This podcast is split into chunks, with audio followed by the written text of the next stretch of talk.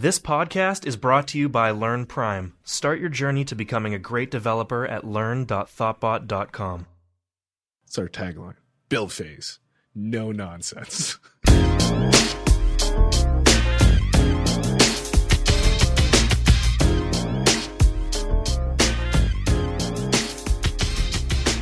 Hey everybody, this is Mark in San Francisco, And this is Gordon in Boston. and this is Build Phase.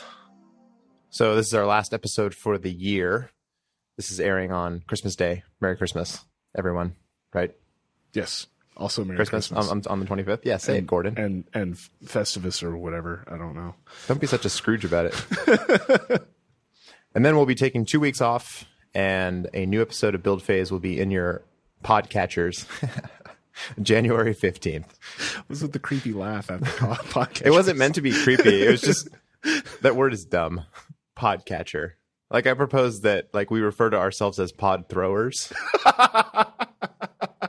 because then the listeners, the handsome listeners, professional pod thrower. they receive the thrown pod in their podcatcher. Hold on, I have a black and white picture of an old timey kid and a chicken sitting in a chair smoking a cigarette. It's perfect for this. What are you working on this week? Or like these two days? Um, I'm actually not. Are you doing client work? Yeah, Mm, bummer. because I'm uh, going on vacation. Are you actually gonna go? It's looking that way. Sweet. Got my my queue down. I have like two or three stories which I'll get done today, and then I'm going to interview a guy for them, and then I will be done. Nice. That feels good. Yeah, All Trails was my level up. That's exciting. What are you doing? What's uh I'm learning me some Haskell. ah got it. I somehow ended up in the nerdiest project probably we're doing. It's it's cool though. We're learn, trying to learn functional programming. So it's not even specifically about Haskell. Like the idea was write a simple application in Haskell and Haskell. So we're doing like ZSH history analysis. So a really simple thing that takes your ZSH history, reads through it, and then tells you like what commands you use most and it's like weighted by the length of the command. So you know if you run longer commands more often then they bubble up to the top. Got it. and it, it it's there to show you basically things that you could alias better.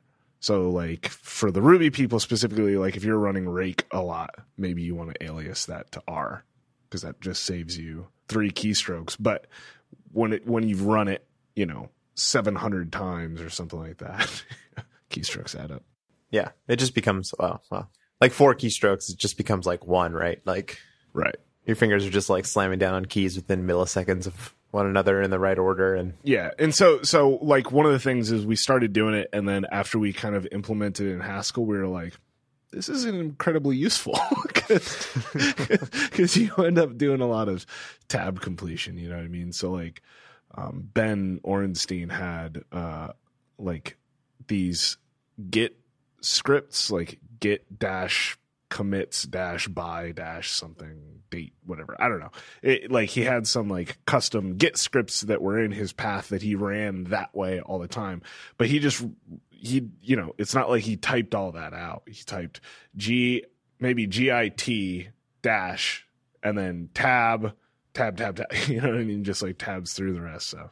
But it's still you know it's fun. So like we wrote it in haskell um and then uh, Ben knows some Clojure, so we wrote it in Clojure, and then uh, before, uh, and then Pat Brisbin was he redid it in Haskell, like he refactored the whole thing, made it much smaller, much harder to read if you don't know Haskell, but uh, according to the people that do know Haskell, much easier to read if you do. So, like, I looked at it and I was like cool. Now I have no idea what that is, but they were like, no, this makes way more sense now. I'm sure they're just not trying to keep us object oriented folk out. Right. I don't know, man. But so then, we, so we refactored in Has, we refactored the Haskell version, and then before I came down here, we were refactoring the Clojure version. Clojure is screwed, man. That, have you ever seen Clojure? No, Parentheses everywhere. Like I can, like people complain about about square brackets in Objective C which you don't even need in most. Right. But this was like everything is it's a lisp, right? So I know very very little about lisps, but the you know programming thing, not the speech impediment. Um, I just I have to clarify. I know a good bit about lisps, the speech impediment. Do you? Well, I know that it's when you go instead of s. That That's a that is a good that is a Right. good amount of knowledge. it's, it's, it's pretty close to as much knowledge. I think that's a functional knowledge of lisps. Okay. But like to multiply, so like uh we the first thing, you know, was like opening the REPL. So uh so I opened a Clojure REPL. So if I open a, a Clojure REPL and I want to do like I want to multiply two times three, right? So I do two space star space three, and that results in two line break core dollar sign underscore star underscore clojure dot core dollar sign underscore star underscore at one six six f five ae two line break three. what? right. So the way you have to do it, I think. Let me make sure. Hold on before I make an ass out of myself. Was it just taking every character and like evaluating it somehow? And that's what the asterisk ended up being? Yeah, I think so. Yeah, I don't know how to do. Actually, I'm learning right now. I thought I knew. I thought I understood it enough to know how to do simple addition, but I don't. So here we are. I don't understand Clojure at all. How long did it take you yesterday to kind of get like up on your feet with functional programming? I'm still not. I I mean, we we like I I we I sat around basically all day yesterday and watched Pat and Joe Ferris write Haskell, and I'm just like, okay. Like the big thing for me was like there's so little syntax that it has a tendency to like kind of obfuscate what's happening, or it makes it harder to understand, right? Like it like like little things, right? Like you don't use parens to hold the arguments for a function in Haskell. So if it's like a C function, you would have a function named foo. So it'd be foo, paren, argument, or paren, you know, argument, comma, argument, comma, argument.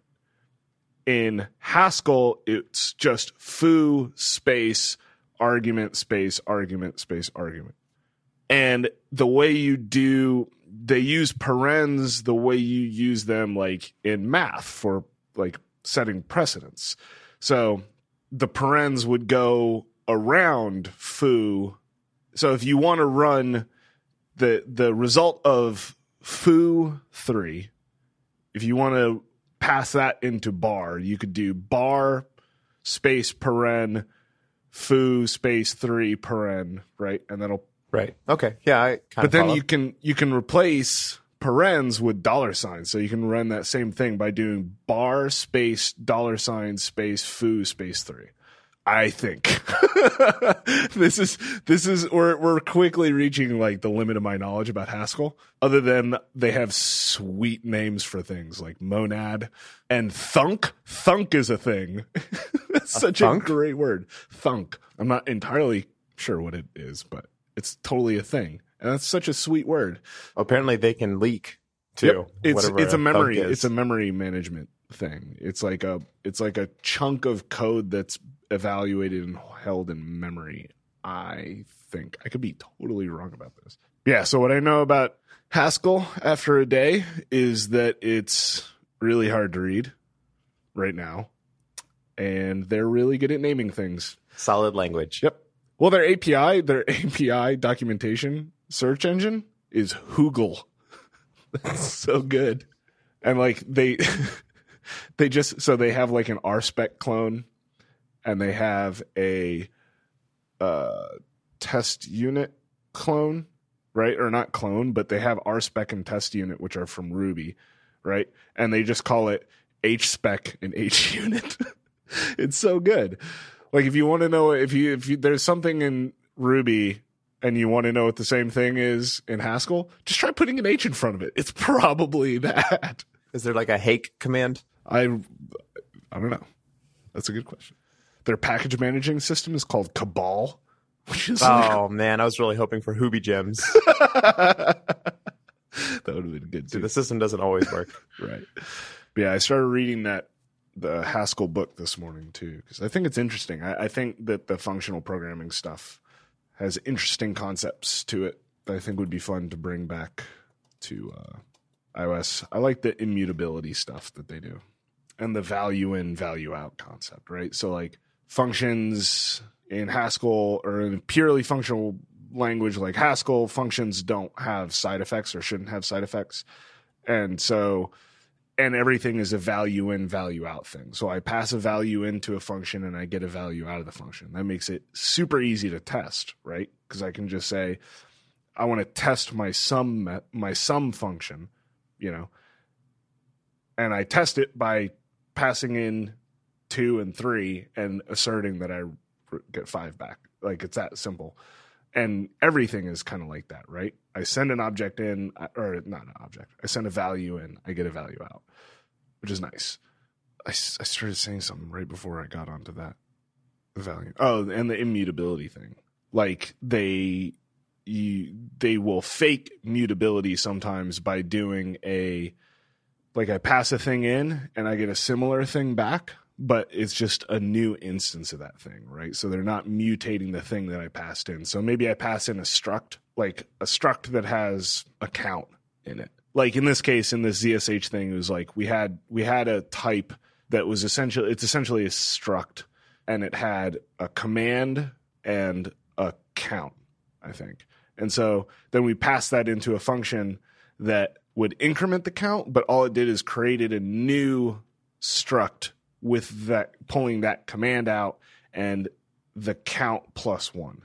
Okay, that makes sense. So this sounds ideal for like concurrent programming. Yeah. I know nothing about functional programming, but I want to know because I want to I want to try reactive Cocoa. Yeah. Yeah, I'm I'm hoping that I'm hoping that kind of like wrapping my head around functional programming better will help me understand why reactive Cocoa is appealing because I still just kind of don't get it. I think I, I need to see how it's used in a real app and not a trivial example. Reactive Cocoa, you mean? Yeah. Like, do they use it on GitHub for Mac? Do you know? Yeah. Yeah. I mean, I think that's where it was extracted from. So I'm pretty sure that it's using Reactive Cocoa. I know that um, Brightcove, their SDK is all built on Reactive Cocoa. Yeah, I want to. Uh, I'm I'm trying to learn this more. I'm going on vacation next Thursday, so I'm hoping to read the Haskell book over the course of that time and try to learn Haskell better and learn functional programming a bit better. What are you going to make with it? You have an idea? I don't know. Something? I actually I actually had a thought of trying to redo parts of liftoff in Haskell just as like an ex, like a like no reason, right? There's no real reason to move that away from Ruby, but but you know, rewriting parts of it in Haskell could be a fun experiment. Yeah. Plus, there was this. Uh, I think one of our coworkers, maybe it was George, wrote this thing about. He, uh, just he wrote. He posted on Twitter. It was like, unless your command line app is supposed to be used primarily by Ruby developers, there's really no reason to distribute it over Ruby gems. And I was kind of like, eh, that's a good point. like, why, why, do we do that? Like, I don't know. I, I think in this case, it was just accessible. It was easy. Or when I started it, I was just surrounded by Ruby developers. So why wouldn't I choose Ruby? Right. Me too. But it's, it's almost like, like, does, should Co, like, does CocoaPods really need to be a gem or could it be, it could be a, you know, it seems I know it's written in Ruby, but it seems like it could be something like that you install with Homebrew. You know what I mean? And it's like right now I essentially have two package managers on my on my system. I have uh, Homebrew and then I have Ruby Gems, and that's you know what I mean. Like there's there's stuff that I have to install with Ruby Gems, and there's stuff that I have to install with Homebrew. And I don't do that much root like all this the Ruby gems that I try to keep installed are not are their command line utilities. You know what I mean? Like I have a wrapper for like a thing for doing better git pulls, liftoff CocoaPods, the Nomad CLI stuff from Mattt Thompson, Gist, which I don't think I even use. Oh yeah, I do for creating Gist from the command line, and then Git dash Smart, which is abandoned, and I should probably wean myself off of it, but it does like super nice pulls. Are those just aliases? What? Git smart. Uh, no. So it adds a new um smart. It adds a few commands: smart dash pull, smart dash log, smart dash something else. I don't use any of them. I only use the smart pull, and smart pull it does a few things that I really like. Where if if you have uncommitted changes, it stashes those automatically and then pops that stash after it's done the pull. It also it it's smarter about do which pull method to use based on the kind of changes that it sees on the server, like whether to do a pull rebase or a pull I don't know what the other ones are. Like I just don't I don't ever use those options anymore because I just do I have it alias to GUP. And then uh it also displays my probably my favorite feature is when I do a pull, it prints a, the log of everything that's changed. So the commit log between the commit that I had and the new commit. That's nice. It's I like that. It's really nice. Um, that's probably my favorite thing, right? The other stuff is is kind of nice, and I see it every now and then. But it's really nice to be able to be like, G up, and then here's everything that's changed, and I can just peruse that Git log and just be like, okay, like maybe something changed that shouldn't have, or maybe someone sneak snuck a commit commit in. You know what I mean? It's like, oh crap, that breaks that changes stuff that I was trying to do over here in this other branch or something like that, you know? So it's nice to have that kind of feedback. But yeah, like those don't need to be those don't need to be Ruby gems. You know what I mean? Those those should probably be installed in another way. Maybe doing that Git thing would be fun to do. Maybe I should do that in Haskell. Like re-implementing the Git smart pull stuff that I was just talking about. Re-implement that in Haskell. I think that sounds more compelling than rewriting liftoff. Right. Have you used uh, Deploymate? Uh, yeah, I have. Um, I used it when we've we. I haven't. I actually haven't used it since we got a license to it. Um, they they frustrated me with their demo strategy. Do you know their demo strategy? So like if you don't if you haven't bought a license for it, it gives you Do you want to explain what Deploymate is before we go into this? Yeah. Deploymate looks over your code and basically tells you, um, you know, this app may be built for 7.0 or 6.1, we'll say, and you're using the 7.0 only API. And it gives you warnings just like an Xcode, like warning you about um, incompatible API use. Yeah, it saved me quite a bit. Super, yeah, super useful. I recommended it to my last client because they they were doing that SDK stuff, and the SDK had to support two different versions. But since it's all distributed through CocoaPods, there wasn't any way to like you know, it's not like there was a static library there that they were constantly compiling and releasing that would give them warnings when stuff was deprecated or or they were using stuff that wouldn't run on older stuff, whatever. They so you know we were losing um, one level of safety there, and I even made the mistake right where we were supposed to support back to iOS five um, on the kind of business logic SDK, just because that's where we started it, and I used um, NS Map Table at one point, uh, and didn't even think about it. Just wrote the thing, sent it up, you know, went on with my life. And then like two weeks later, I was like, oh crap. Uh, was like, I, I used NS map table like a week and a half ago. we should probably either change that or bump the, you know, the version supported version. But so I actually recommended it to them to, um, bring into their kind of like release process just to make or the review process to make sure that they didn't run into those issues going forward. But they're so I when they first came out, I looked at them and their demo thing drove me crazy because the way their demo works, like if you don't have a license, you can run it on your project and then it will show you a random number of cra- of errors between zero and six. So sometimes it'll just say like, nope, you're good. And then other times it'll say, here's this one problem. And then other times it'll say, here's this, here's these two other problems. And it's like, that's not a demo of your product. That's like, if I'm going to demo your product, I want to see, like, I'm trying to evaluate if this is going to help me. And if you're just changing the output, like that, doesn't. How am I supposed to know? you know, Yeah, that's a crappy. That's a crappy. it's so scheme. bad. I like the way Chocolat does it, where after fif- 15 days or whatever, they they force your font to Comic Sans. Yeah, that's brilliant. That's awesome. It's brilliant because you know you you use you've used the product and they're not taking the product away from you. They're just going to make it kind of awful to deal with. you know what I mean?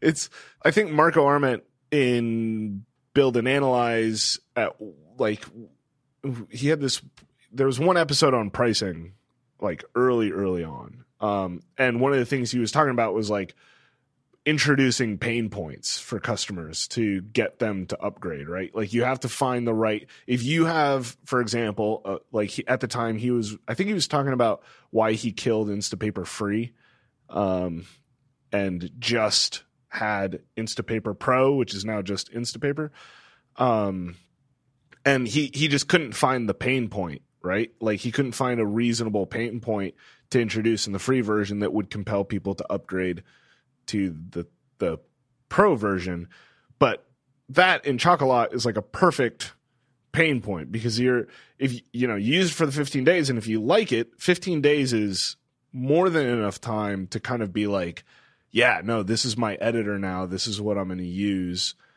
And so on day 16 when you open it up and all your codes in comic sans you you click that button. It says Yep. like you know purchase or whatever Like if I've yeah, if I've gotten used to something and it switched to Comic Sans, I'll pay 50 bucks. Oh, Deploymate. It saved me after 7 came out. I I kept getting bit by uh tint color. Like I would set a tint color thinking, "Oh yeah, this will be fine. It'll just be ignored on 6." But no, it's just certain UI view subclasses had tint color before 7. And now it's actually on UI view. And then and then like the old like so for like bars, like search bar, it used to be tint color, but now what that used to do is now bar tint color. It's screwing me up there for a bit. Deploymate saved me. that was probably my favorite UI bug, like coming into the iOS 7 beta, like opening up, for example, Foursquare, and Foursquare has a cer- at the time. I, I think they changed their UI, but they at the time they had a search bar in the nav bar, and the search bar was tinted to match the nav bar color with tint color, and then iOS 7 came out, and so all of a sudden you just had this different colored blue nav uh, search bars stuck up in the it just looked freaking awful like We had the same problem yeah on this app. The other good one was um so the default tint color was causing all of our text field carets to blend in to the text field because the tint color was white.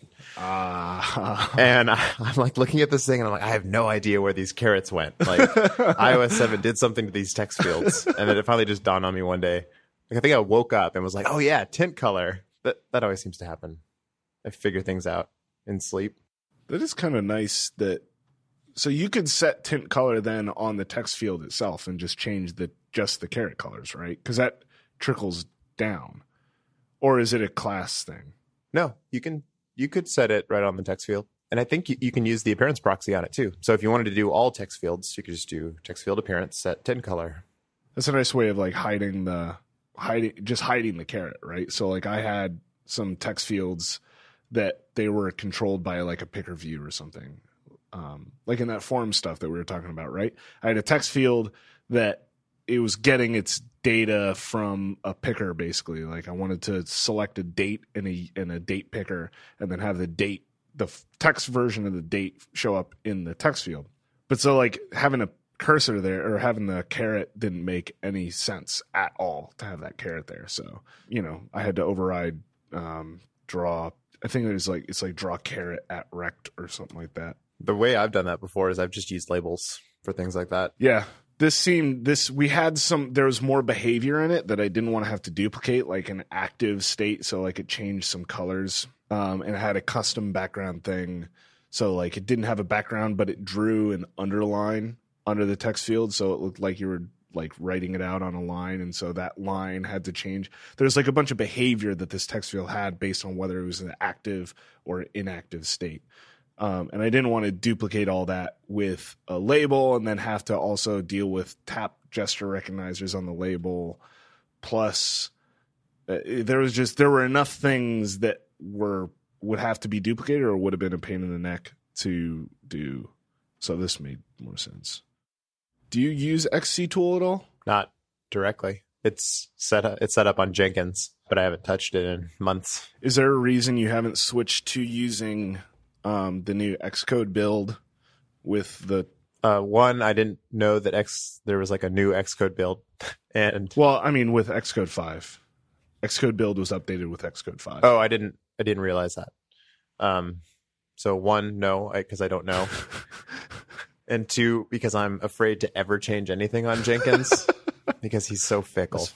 That's fair. So with Xcode 5, so the problem, the reason X, XC tool existed, the reason Fred Potter wrote it was mainly, from my understanding, was mainly because there was no way to run tests from Xcode build before. You'd have to create like a custom scheme that wrote that ran the tests or whatever. Like it didn't have any integration with the test functionality of Xcode you couldn't get to that from Xcode build. And so that's why XC tool takes you can pat you can tell it you can say test and it will just run the tests for that scheme as opposed to having to create a custom scheme that just builds and run the tests and does like you know whatever. But the new Xcode build does know about tests. So the syntax is actually incredibly similar where you just say Xcode build and then you pass in the scheme and the target, I think and then you just say test and it will run your tests. Oh, nice. How's the output? Gross. But that's why uh, Marin, Marin, I'm not going to, he's the lead maintainer of um, Kiwi now, and he's on the CocoaPods team.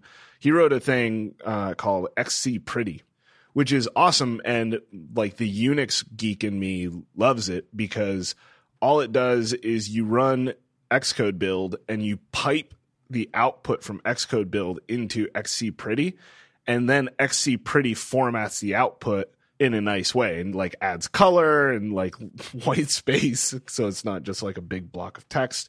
And formats you know does does the right thing for like if you run your test from the command line it'll you know give you the right output and tell you. It's it's essentially a for just a output formatter for Xcode builds format. So that's nice because XC tool XC tools, as far as I know, XC tool is essentially re-implementing huge chunks of Xcode build because it's not it's not using Xcode build. It's just building it, right? So this way you could go back to using Xcode build so you're not relying on a third party system. You're relying on the stuff that Apple is supporting. And then if you want the better output, you just pipe it over to XC Pretty. That's awesome. I, I like the RSpec style one. Oh yeah, because yeah, yeah, because you can you can create f- different formatters for it, right? Yeah, So he it comes with a few formatters, but yeah. Default and RSpec style, where it's just the you know awesome dots ticking by. yeah, yeah. So that's one of the nice things about like a tool like RSpec is that you can actually create custom formatters too. Um, so like you can have formatter, you can have your output do kind of whatever you want with RSpec. So you can build a formatter that does whatever. It could post to a freaking an API endpoint or do ba- literally like just do whatever. It's just kind of a Ruby file that can do whatever you want it to do. And so XC Pretty kind of opens that us that up to us as well. I actually don't run tests in the command line very often, like ever actually. But so I'm not sure how often I will use it, but I think it's a nice progression and I'm happy I mean, I can't thank Fred Potter enough for kind of like opening that door and creating XC tool because when it came out, it was like, oh dang, that's exactly the kind of thing we needed. And it sucks that it's it was kind of obsoleted so fast by you know or Sherlocked a little bit like a few weeks after. but you know, I'm sure that plenty of people still use it. I'm so compelled by the idea of using this formatter to like send the output somewhere for like further evaluation. Like if I could have it hooked up to a Mac and then use the speech synthesizer to announce who broke the build when the tests fail on CI, that would make me so happy. Just p- Yeah. public shaming. Yeah, right. That's what technology's for. Yeah, I'm gonna do it. This is gonna be my focus for the next couple months. Every every Friday. public shaming utility. Shame formatter. Is it dumb to say that Xcode 5 is one of my favorite tools of 2013? Because it's obsoleted a bunch of crap. Like, like that KS image named, or no, not exactly. Yeah, I haven't used that in a while. KS image named. It wasn't working for me because we were using constants for our uh, image names. So we were defining all of the constants in a file and then using the constants instead of strings for the image name. And it was breaking that completion. Um, and it was actually breaking that completion on the entire line where I'd type in the constant and I'd have to do it by hand. And then even if I hit tab anywhere after that, KSImageNamed was still trying to complete the image names. But I don't even know that it works with with uh, the assets. I'm not sure. I'm actually Googling right now because I was trying to figure out if if assets library does something like that for you. Like if I have a group of assets in the assets library, does it dynamically create some name for it that's not a string? No? A constant, you mean? Yeah. Like I don't think so. Okay. That's what I, I want. think you still I think you still refer to it as a name. Yeah, I would love to refer to it as a constant instead of a like something that's auto completable and and show the image like right there like in the autocomplete list. That would be great. it'd be a fun holiday Xcode hack for one of our awesome listeners. I thought you were going to say for me. No. no. No. I don't I don't want to write any Xcode plugins. Like development on Xcode is moving too quickly now. I don't think there's any point. Does Alcatraz work in Xcode 5? I haven't checked. I removed it a long time ago. Yeah, I don't use it either, but yeah, it, it does. Now if we could just get a solid solution for Xcode bots and CocoaPods, I can get rid of Jenkins forever. I actually think that I think that one of the suggestions from like I've seen um Eloy, the you know creator of CocoaPods, he's said a f- number of times recently, look, you guys don't have to be ignoring your pods directory in your repo. Like there's nothing there's no reason there's no reason you can't include it, you know, the pods directory. And I think that's his main solution, right? Like if you don't if you check in your pods then then the bot doesn't have to run pod install, right? So But do you ever end up with merge conflicts with the pods then? I mean, if you're being smart about it, like I, I don't know. I, I've been ignoring the pods directory since day one because I was like, sweet, I don't need to include this in my repo. just a lot of bloat. It'd be better if Apple just gave us like a proper like pre and post hook for Xcode bots. Yeah. I think isn't there there's a hack you can do, I think, where you define a, a run script build phase and but then the problem there is that those are executed in a different under a different user than your user. I don't know. I- feel like I was reading something about that. Yeah, there's a huge Google Groups thread, which we'll link to in the show notes, where they're discussing how this could maybe work. I'm not going to attempt it until there's like a real solution, and I don't. I don't want to check in my pods. I switched to iTerm this year. I've just been using Apple Terminal for ever. The thing I like is that I have it docked to the left side of the window. Oh yeah, I do. Uh, so, and you have it bound to a hotkey. Uh, yeah, option space. Yeah, I do the same thing, um, but with control backtick, and it slides in from the top, like I'm in Quake. I like to pretend I'm in Quake all the time. Awesome. I I tried the top and then I found that if I was trying to look at like a web page or something and see how something's done and then go back to the terminal, it's easier on the left and just throw the browser over on the right and get the full height of the screen. yeah, I don't know if it's since I moved to Mutt, but like I found myself moving away from using the kind of visor hotkey terminal and just always having like a terminal window open somewhere or just creating new windows and using tabs inside those windows. Like I have a tab now that has uh, Vim for that Haskell stuff that I was working on, another tab next to that open to that directory already, a tab with Mutt open, another tab with Vim for notes for this, and then another tab which I don't know why this is open. Oh, it's because I was looking at the Clojure REPL. I'll close that tab. You'll closure it. Yeah. You're gonna closure that tab. Yeah. BRB suicide. wow, so that's the thing now. Uh You know what Tony's working on, right? Um, no, just tell me. Tony's working on. Um, so for our listeners, it's the holiday party here at Thoughtbot, basically. So the past two days have been like a hackathon thing we've been doing. Um, that's why I've been doing all this Haskell stuff. And Tony, the other one of the other iOS guy here in Boston, is uh he's an electrical engineer, and so he's like super into like Arduino and stuff. Um, and so they're making a they're making an Arduino backed sensor to tell if the bathrooms are unoccupied. Yes, this is a need. In, It really is. in your You've been to office. our office. It's Yes. horrible. There's two bathrooms and they're around the corner. And we have a general rule of like leave the door open, you know, um, so that you come around the corner. And if the door, both doors are closed, then you know that both bath- bathrooms are occupied. But you got to walk all the way around the corner, like, and then you feel like an idiot. Like you walk up and you're like, oh, and then you kind of have to do the walk of shame back to your desk, and that sucks.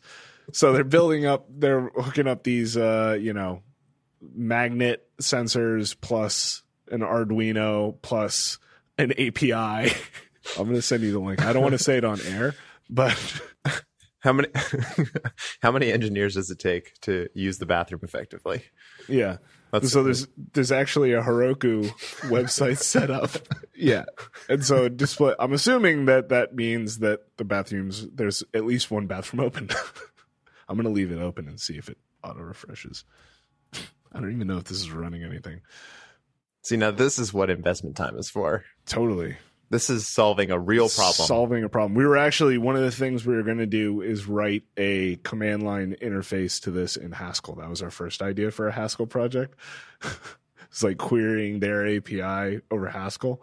I, once this thing is built, I think it's going to be.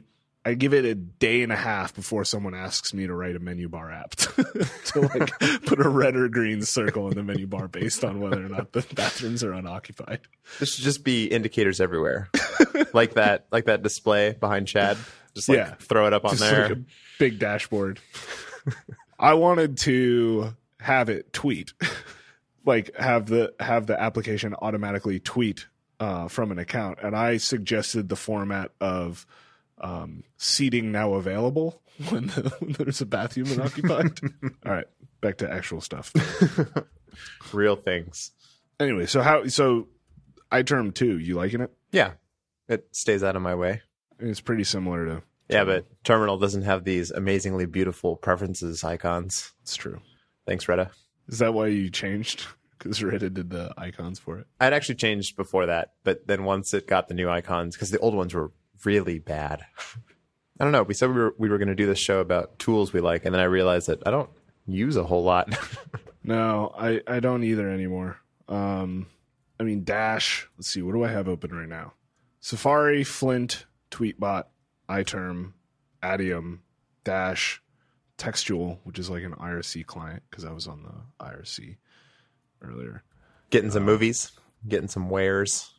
No, Oh, no, I'm in the Vim room, the ZSH room, Git, Haskell, Thoughtbot, Objective C. wait, there's a Thoughtbot IRC room. Yeah, there's like three people in it. It's me, Melissa, George, Pat Brisbin, and two people I don't know. One might be Gabe. Nope, that's Garland William Binns the third. It may still be Gabe. Yeah, that sounds like Gabe. He's just switched around the, the, the last two initials to try to throw us off. right. You kind of never know. Now you kind of always know. you could try baiting him with bad grammar if he corrects you. The show has gone off the rails. Completely, like not even close.